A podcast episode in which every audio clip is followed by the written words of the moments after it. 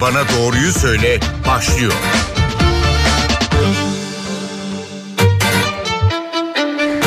NTV Radyo'dan herkese merhaba. Ben Aynur Altunkaş. Yeni bir Doktor Bana Doğruyu Söyle programında birlikteyiz. Programda koronavirüs başlığında konuşmaya devam ediyoruz. Ee, dünya genelindeki son rakamları verelim başlarken. Covid-19'a yakalanan kişi sayısı dünyada 23 milyonu aştı. Hayatını kaybedenlerin sayısı 810 bine yükseldi. Virüse yakalanıp iyileşenlerin sayısı ise 16 milyonu aşmış durumda. Yeni tip koronavirüsün yol açtığı Covid-19'a karşı aşı çalışmaları Türkiye'de dahil 140'ın üzerinde ülkede devam ediyor. Bugün programımızda genelde aşı çalışmalarını özel olarak da Covid-19 aşısını konuşacağız. Konuğumuz İstanbul Üniversitesi İstanbul Tıp Fakültesi Tıbbi Farmakoloji Anabilim Dalı Başkanı Profesör Doktor Yağız Üresin. Sayın Üresin hoş geldiniz yayınımıza. Hoş bulduk. E, genel olarak aşı dedik. E, önce e, bize aydınlatmanızı rica edeceğiz. Aşı çalışmaları nasıl yapılır? Yani dünyada yeni bir sağlık tehdidi olduğunda aşı geliştirmek için nasıl bir çalışma başlar? Süreç nasıl işler? Şimdi efendim baştan sizinkine paralel sayı vereyim. Şu anda benim bildiğim kadarıyla Covid-19 için 218 tane aşı adayı var. Bunların 24 tanesi insan çalışmalarında ve 511 tane toplam tedavi edici ajan e, adayı var. E, şimdi aşı çalışmaları aslında tabii ki bu kadar hızlı e, gitmesi beklenmiyor. E, ilaç çalışmalarına kısmen benzerlik gösteren e, bir geliştirme e, süreci var.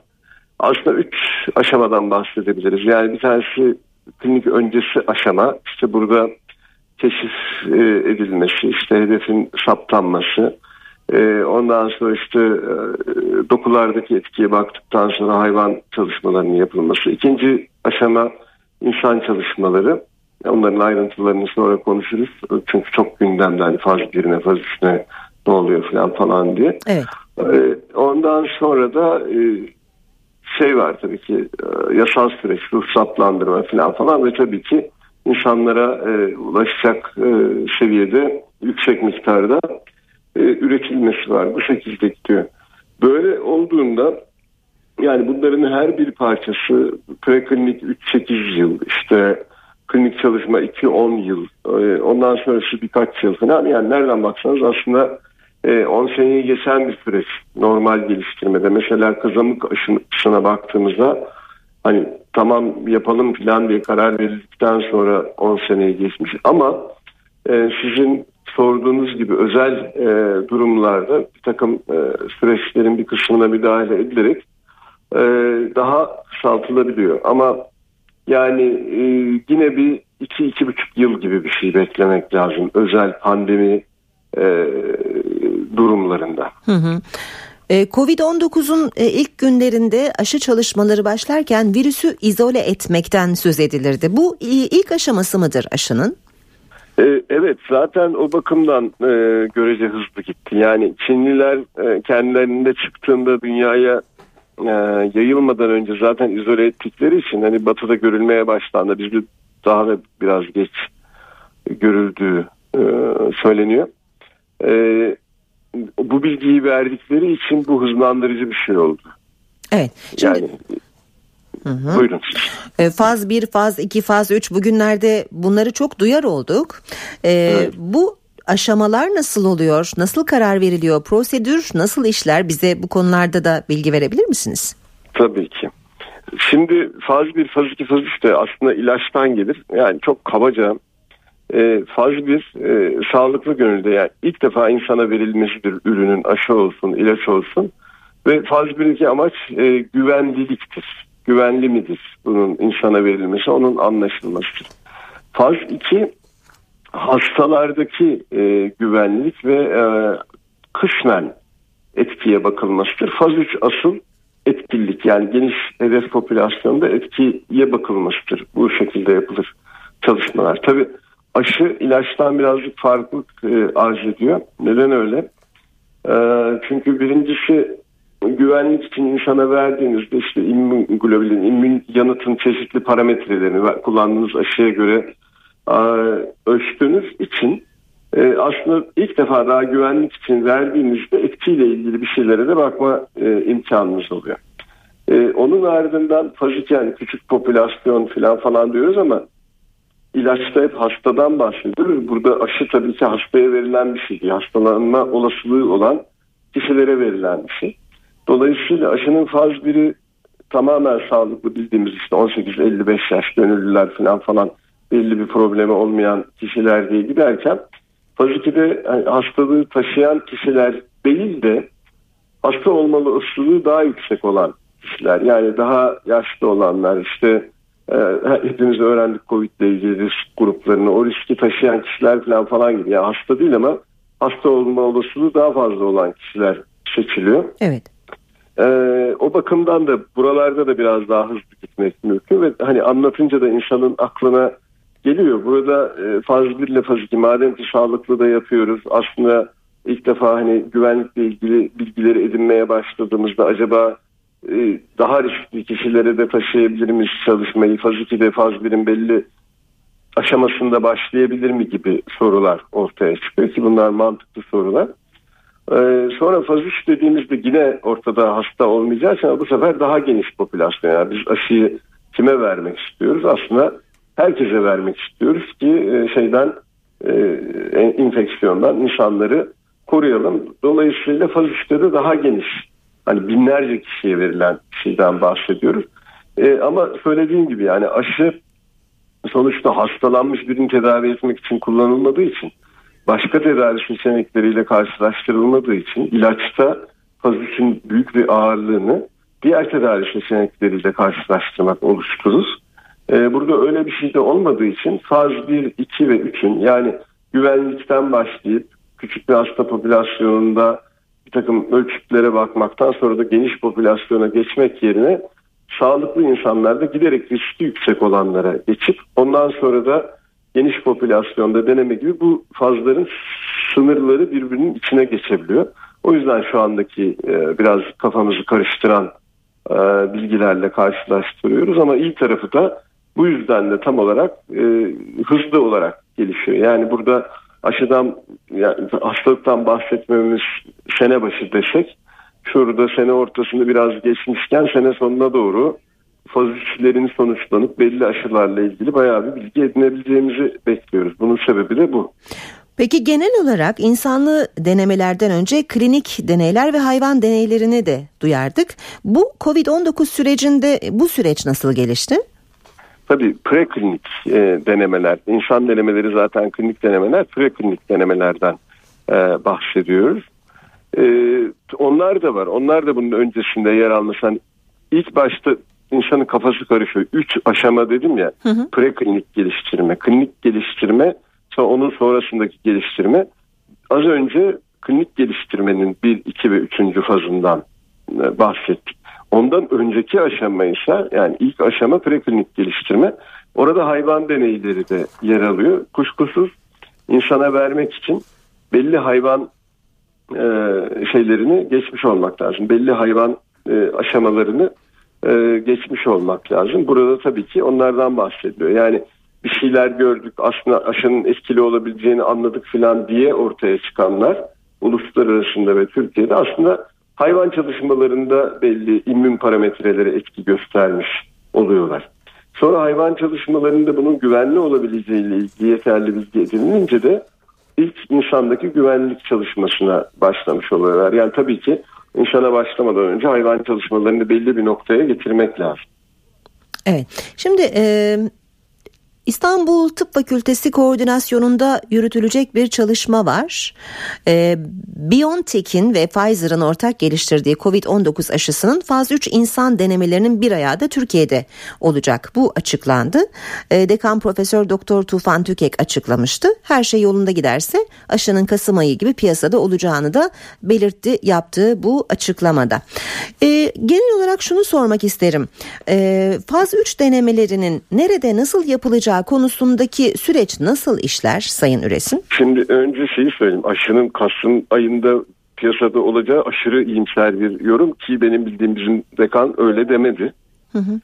Ee, onun dediği e, Kasım ayında belli fazı çalışmaları bu bizde de bir parçası yürütülecek e, çalışmanın da dahil ama bizde yürütülmeyecek ama ona benzer aşamada olan birkaç tane daha aşı çalışması var. Kasım'da onların faz üçlerinin sonuçlanması bekleniyor. Hı. Yani e, benim onun beyanatından okuduğum şey odur. Onun yerine konuşamam ama. Peki. Yani yani Kasım'da bu e, BioNTech evet e, Almanya'daki Türk kökenli Uğur Şahin'in e, firmasının e, ama daha büyük bir firmayla biz sevmiyoruz o kadar firma ismi söylemeyin. Evet, evet. E, daha büyük bir firmayla geliştirdiği var. Bir tane başka uluslararası büyük firmanın e, Oxford'la e, yaptığı geliştirme e, var ön planda. Bir tane üçüncü bir sırf bu iş için kurulmuş firmanınki var. Bunun dışında Çin'de 3-4 tane sürmekte olan var. Aslında en ileride olan da Çin'dekiler. Ee, bizde olan bu firmalardan bir tanesini zaten Brezilya, Amerika, e, Arjantin, Amerika Birleşik Devletleri ve Almanya'da e, 120 klinik araştırma merkezinde çalışması sürüyor. Oradaki merkezlerden bir tanesi de İstanbul Tıp Fakültesi olacak. Daha e, değerlendirme sürecindeyiz ama e, İstanbul Tıp Fakültesi dışında merkezlerde olabilir. Onların hangi merkezler olduğunu ben açıklayamam şu anda. Hı hı. E, yani öyle bir çalışma başlayacak. E, iyi giderse e, hasta alımı vesaire Kasım sonunda bu ve diğer çalışmalar tamamlanabilir 3. Tamamlanıp da iyi çıkarsa eğer bu şunu unutmayalım hep bu hatayı e, yapıyoruz. Yani e, şu çalışmalar şu zamanda sonuçlanacak deniyor. Sonuçlanacak demek bunların hepsinin iyi çıkacağı ve ondan sonra hadi bakalım hemen e, üretelim diye gideceği anlamına gelmiyor. Anlatabildim mi? Evet. E, ama buna rağmen bu çok hızlı ve iyi bir gelişme. Yani şimdi tekrar söylüyorum. E, yani neydi Aralık'ta mı Ocak'ta mı bunları konuşmaya başladık? Aralık Mart'ta diyebiliriz. Konu evet. Yani şimdi oradan gelip de ee, bir sonraki senenin Kasım'ında bayağı klinik etkisiyle ilgili bilgiler e, edinilecek olması aşıyla ilgili daha ilgili dahi olsa şu ana kadar görülmemiş bir şey. Ee, ve bu böyle olduktan sonra evet e, yani Sayın Dekan'ın iyimserliği e, yersiz değil. E, çünkü o çıkarıldıktan sonra o üçüncü aşama yani klinik araştırmanın üçüncü fazı değil de aşı geliştirmenin üçüncü aşaması olan e, yasal süreçler işte ruhsatlandırma ve hani halka ulaşacak boyutta üretilmesi var. O ancak ondan sonra başlayacak ama hani onun olması ve e, Türkiye'nin de buna eğer başarılı olursa bunlardan bir tanesi hızlı e, kavuşacak olmasıyla ilgili e, tedbirler de alınıyor. Yani ta, tabii çalışmanın bir konunun burada yürütülmesi önemli bir şey ama e, diğer taraftan bir takım anlaşmaların da yapılması gerekiyor ya da takım hazırlıkların yapılması gerekiyor sağlık otoritesi tarafından. Ki Sayın Bakan'ın açıklamalarından bunun da e, yapıldığını görüyoruz. Yani iyimser baktığımızda Kasım sonuçta bunlardan bir tanesi Kasım sonunda iyi sonuçlanacak olsa e, demek ki önümüzdeki senenin baharında da e, o başarılı olan aşı kullanılır hale gelecek. O zaman biz de e, bunu kullanılır halde olacağımızı bekleyebiliriz. Yani gerçekçi tablo bu şekilde. Hı hı. Dinleyenlerimize hatırlatalım. Bugün doktor bana doğruyu söyledi. İstanbul Üniversitesi İstanbul Tıp Fakültesi Tıbbi Farmakoloji Anabilim Dalı Başkanı Profesör Doktor Yağız Üresin'le birlikteyiz. Hocam biz yine şu e, genel sorularımıza bir dönmek isteriz. E, merak ettiğimiz konulardan biri de şu. Örneğin A ülkesinin geliştirmekte olduğu bir e, aşı e, herhangi başka bir ülkedeki insanlar üzerinde e, denenebiliyor. Bu konudaki süreç nasıl işler? Kim neye göre karar verir? Şimdi bu her zaman ya uzun zamandır yapılan bir şey ve bu doğru bir şey. Yani ila, şimdi sırf aşıyla biz bu işleri gözümüzü açmadık. E, ilaçta senelerdir klinik araştırma yapıyoruz. Türkiye'de bu konuyla ilgili yönetmek 1993 yılında çıktı. Ki ondan önce de vardı çalışmalar ama hani ondan beri bizim uluslararası standartlarda yaptığımız söylenebilir. Bunca yıldır zaten biz başka ülkelerde geliştirilmekte olan çeşitli ilaçların çalışmalarını ülkemizde de yürütüyoruz onlarla paralel olarak. Bu e, Almanya kökenli aşıda olduğu gibi. Bu alışıldık bir şey. Türkiye gayet de iyidir bu konuda. Klinik çalışmalarda altyapısı gayet iyidir. Yasal düzenleme yapısı, etik kurulları, Sağlık Bakanlığı'nın Türkiye İlaç ve Tıbbi Cihaz Kurumu'nun klinik araştırma e, dairesi yok. Cihaz araştırma dairesi bunların hepsi gayet yetkin ve deneyimlidir. E, ve bu şekilde çalışmalar hep uluslararası e, yürütülür. Öyle gelişilir. Bu doğru bir şey. Şimdi burada insanların aklını kurcalayan şey şu muhtemelen. Yani bir takım işte kobay senaryolarından hiç çıkamadık değil mi? Hep şey bilinir yani ben bu işin içinde 30 senedir e, yer alıyorum. Hep işte e, batılı ülkeler e, kendi insanlarında denemek istemedikleri ilaçları işte Afrika'da denerler, orada denerler, burada denerler. Evet. O insanları sıkıntıya sokarlar. Ondan sonra da eğer iyi çıkarsa kendi insanlarında kullanırlar. Falan. Belki hani 1950'lerde, 60'larda, 80'lere kadar böyle şeyler yapılmış olabilir. Ama e, şey diye bir şey var. E, ICHGCP diye bir şey var. Uluslararası Harmonizasyon Konferansı iyi klinik uygulamalar yani Avrupa Birliği'nin oluşmasıyla da birlikte bütün e, muasır ülkeler buna uyarlar. Biz de 93'ten beri buna uyuyoruz. Yani dolayısıyla böyle kendin ne yapabileceğini başkasında yap onun üstünde e, dene birazcık e, iktidai bir görüş. Aslında tam tersi var.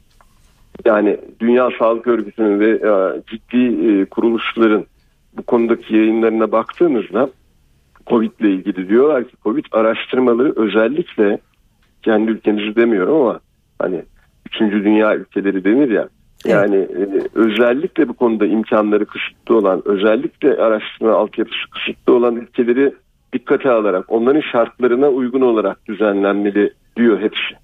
Yani diyorlar ki sen aşı maşı geliştireceksen e, Afrika ülkelerini ve ulaşmakta güçlük çekecek diğer ülkeleri de dikkate alarak onların şartlarını da e, göz önüne alarak ve on, e, onlara da ulaştırmayı planlayarak geliştireceksin diyorlar. Anlatabiliyor muyum? Evet. Yani düşündüğümüzün tam tersi. Yani fa- geliştiren ülkede değil çalışmaların onunla birlikte diğer ülkelerde de yapılması e, doğru ve önemli bir şey. Tabii ki e, o ülkelerin e, bununla ilgili uygun kurallara ve deneyime sahip olması şartıyla. Hı hı. Zaten ya da onu daha sonra konuşalım isterseniz. Hani ücret ücret nasıl olacak bunlar diye. Tabii ona da gelecektik doğru. E, peki ona gelmeden arada şunu da sorayım ben. E, aşıların yan etkileri de olabiliyor tabii. Bu denemeler tabii. aşamasında yan etkiler nasıl, neye göre eğlenir? Şimdi yan etki olmaması mümkün değil. Zaten hani olmaması garanti olsa faz 1 ve 2 çalışmaları hiç gerek yok ki. Faz 3'e geçip doğrudan yeteri kadar etkili mi, öteki mi daha etkili, bu mu daha etkili, hangi dozu verelim deyip hızla ilerleriz. Ama hı hı. her ürün, her ilaç, hatta vitaminler, ve bu e, sanki doğaldır zararı yoktur falan diye konuşulan ürünler var ya. Evet. E, takviyeler falan falan. Hı hı. Bunların hepsinin istenmeyen etkisi vardır. Aşıların da vardır. O yüzden zaten bunca sene biz deneyelim, e, bakalım edelim diyoruz. Çalışmaları e, yapalım diyoruz. Bu yüzden e, yavaş ilerliyor bu.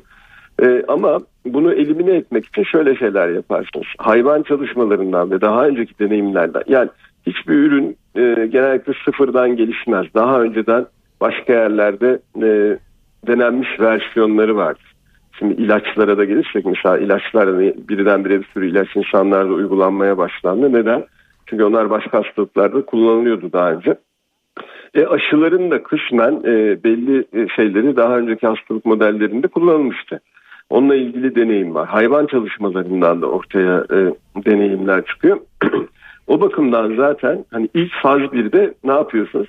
Tamamen sağlıklı, e, bununla ilgili sorunu olma ihtimali düşük insanları alıyorsunuz. Anlatabildim mi? Evet. E, o şekilde ekarte etmeye çalışıyorsunuz. Hı hı. Risk varsa e, erken faz çalışmaları çok yakından kontrol edilen e, şartlarda yapılır. Yani faz 1 böyle birkaç yüz kişi de yapılıyor. Niye? Çünkü o insanları özel merkezler var. Mesela bizim de var faz 1 ve biyoişlerlik için bakanlık tarafından onaylı merkezimiz bizmiş biyoişler onayımız var. Faz bir onayımız bir iki değişiklik var ama yani Türkiye'de 3-4 tane böyle merkez var. Neden? Çünkü ilk defa insana uyguladığınız zaman sağlıklı gönülleri o merkezin içinde çok yakın gözetime alıyorsunuz. Yani hani aşıyı vereyim gitsin evine falan diye davranmıyorsunuz. Anlatabildim mi? Evet. Bu şekilde. Evet. Ve hemen işte bir şey olursa e, müdahale etme şartlarınızın falan e, olması lazım.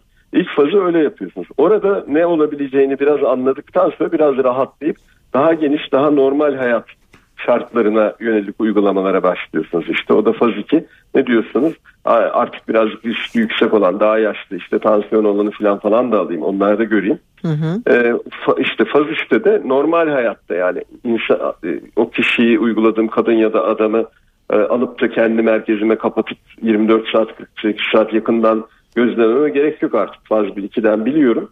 E, ben aşıyı normal piyasaya çıktığında uygulayacağım gibi uygulayayım. Bu insan gitsin hayatını sürdürsün şikayet olursa bana gelsin ben onu şöyle bir süre sonra yani normal bir uygulamada yapacağım gibi takip edeyim ne diyorsunuz anlatabildim ya böyle, evet. böyle bir şeyi var. Yani hem önceden bildiğiniz bilgileri kullanıp ona göre tedbir alıp e, hassas olanları dışlıyorsunuz başta ve yakından takip ediyorsunuz. Zamanla öğrendikçe de riski daha yüksek olanlara daha gerçek yaşam şartlarında uyguluyorsunuz. Şimdi tabii aşı deyince insanları e, ölümden kurtarmak için yapılan hummalı bir çalışmadan söz ediyoruz. İnsan hayatı söz konusu. Elbette bir maliyeti var. Hem üretim hem de uygulama maliyetlerini düşünecek olursak e, bize bir fikir verebilir misiniz? Ben şöyle bir fiyat diyemem. Yani Hı. şeyden bahsediyoruz. Bu e, hani bir dozunun böyle 5-6 dolar olması tartışılıyor. Ben de tanık oldum. E, bu işte Batı'nın geliştirdikleri eğer piyasaya çıkarsa falan diye. Ee, şimdi kuşkusuz ki bir geliştirme maliyeti var. Yani bunun 10-15 senede geliştirileni var. Yok 2-3 senede geliştiriyorsunuz bu sefer alınan riskler var. Yani hızlı geliştirmede herkes risk alıyor. Ee, biz risk alıyoruz. İşte şey üstün e, bunu kullanan insanlar tabii ki daha önceden 5 sene denenmiş bir şeye göre biraz daha fazla risk alıyorlar ama diğer taraftan hani e, hastalığın kendi riski de yüksek. O yüzden böyle bir e, karar veriliyor. Sağlık otoritesi risk alıyor. Üretici de risk alıyor. Üretici de e, tam bunun satılacak, pazara çıkabilecek olduğuna emin olmadan bir sürü açıklar veriyor. Bunun da bir karşılığının olması lazım. E, ona göre fiyat e, alınıyor. Burada şimdi birincisi bütün sağlık otoritesi ve bizler e, hızlı gelişsin diye bu hızlı geliştirmelerini desteklediğimiz için bunun karşılığında bir şeyler bekliyoruz. Ne bekliyoruz? Ee, uygun, herkes tarafından ulaşılabilir bir ücretle çıkmasını bekliyoruz. İşte az önce söylediğim gibi bunu kendi başına geliştirme şansı ya da hızlı geliştirme şansı olmayan ülkelerde de ulaşılabilir e, olmasını bekliyoruz. Dünya Sağlık Örgütü ve diğer sağlık e, otoriteleri baştan böyle bir pazarlık yapıyorlar geliştiriciyle. Dolayısıyla buna göre bir e, şey olması bekleniyor. Hı hı. Ee, buna göre bir ulaşılabilirlik olması gerekiyor. Öteki türlü olsaydı yani her şeyin rahat olduğu açık rekabet ortamında işte aciz yok pandemi falan olmayan durumda tabii ki rakiplerin varlığına göre yani bu benim e, bayıldığım bir sistem değil ama e, çok uzun zamandır içinde yaşıyorum. Hı hı. E, kapitalist sistem, kapitalist sistem e, serbest piyasaya ve rekabete dayanır. Yani normalde fiyatı kıran şey nedir? Rakiplerin olmasıdır. Yani rakipler de geliştirir. Rakip fiyatı düşürdüğü zaman e, geliştirici de fiyatını düşürmek zorunda kalır. E, bu, bu nasıl sağlanıyor? Burada hani bizi rahat ettiren şey nedir? İşte az önce saydığım gibi yüzlerce aday olmuş. Tamam yani kliniğe yakın olan bir 10 tane var ama arkadan başkaları da geliyor. Anlatabildim mi? Yani evet. burada e, tekel olmaması, tek bir geliştiriciye mahkum olmamak anahtar düşürmek için. İlk başta söylediğim e, daha hani sosyal anlayışla alınan önlemler dışındaki şey e, bu ikincisi. Rekabetin olması, yarışmanın olması. O yüzden birden fazla aday olması önemli. Ee, belki onları da sormak istiyorsunuzdur. Türkiye'den e, bir takım geliştirmeler, e, geliştirme adayları olması, evet. sizin de elinizde adayların bulunması, öyle teknolojiye sahip olmanız önemli ve bu sayılanlar dışında işbirliği olasılıklarına sahip olmanız da önemli ki bizim de mesela e, İsviçre'deki bir merkezde yani şimdi ilk başta saydığımız e, Biontech'in ki onlar zaten çalışmalara başlamış. Hı hı. E, klinik çalışmaların bir kısmı da bizde yapılacak. E, ama biz aynı zamanda İsviçre'de bir merkezde de da, görüşüyoruz. Onlar daha hayvan çalışmalarının sonundalar. E, daha şey olmadı o yüzden hani hani bunları hep açık konuşuyoruz elimizde ne var diye de evet. daha e, anlaşmadık yani inceliyoruz ama hı hı. olursa mesela daha az daha erken e, fazından bizim daha çok e, ağırlık alacağımız yani geliştirmenin daha çok bize ait olacağı bir şeyler biz de yapıyoruz. Hı hı. Yani görüşmeler yapıyoruz ama Türkiye'de TÜBİTAK'ın desteklediği, bakanlığın desteklediği e, ülkenin imkanlarıyla da belli aşamaya gelmiş e, bir takım e, aşılar var. Hayvan çalışmasını bitirmiş aşı seçenekleri var. Ben en azından 3 tane olduğunu biliyorum. Evet. Bizde yani, değil onlar başka merkezler. Şimdi dünya çapında bir çalışma söz konusu. Ee, hem bir işbirliği hem de bir rekabet var. E, nefesimizi tuttuk ve aşıyı bekliyoruz. Hocam e, süremiz burada sona eriyor. Soracağımız başka sorular da vardı ama bir başka programa saklayalım dilerseniz. Bitirmeden önce bir son dakika haberi var onu da vereyim. Fenerbahçe'de bir futbolcunun koronavirüs testinin pozitif çıktığı açıklanmış. Fenerbahçe'de bir futbolcunun koronavirüs testinin pozitif çıktığı haber veriliyor. Haberle ilgili ayrıntıları da aktaracağız. Sayın Yağız Üresin çok teşekkür ediyoruz programımıza katıldığınız için. Ben teşekkür ederim. Umarım çok ders gibi olmamıştır. Bizi aydınlattınız. E, dediğim gibi başka sorular da olacaktı ama bir başka programa saklayalım. Çok çok teşekkürler. Ben teşekkür ederim. Görüşmek üzere. İstanbul Üniversitesi İstanbul Tıp Fakültesi Tıbbi Farmakoloji Anabilim Dalı Başkanı Profesör Doktor Yağız Üresin'le birlikteydik bu hafta. Yeni bir Doktor Bana Doğruyu Söyle programında buluşmak üzere. Hoşçakalın.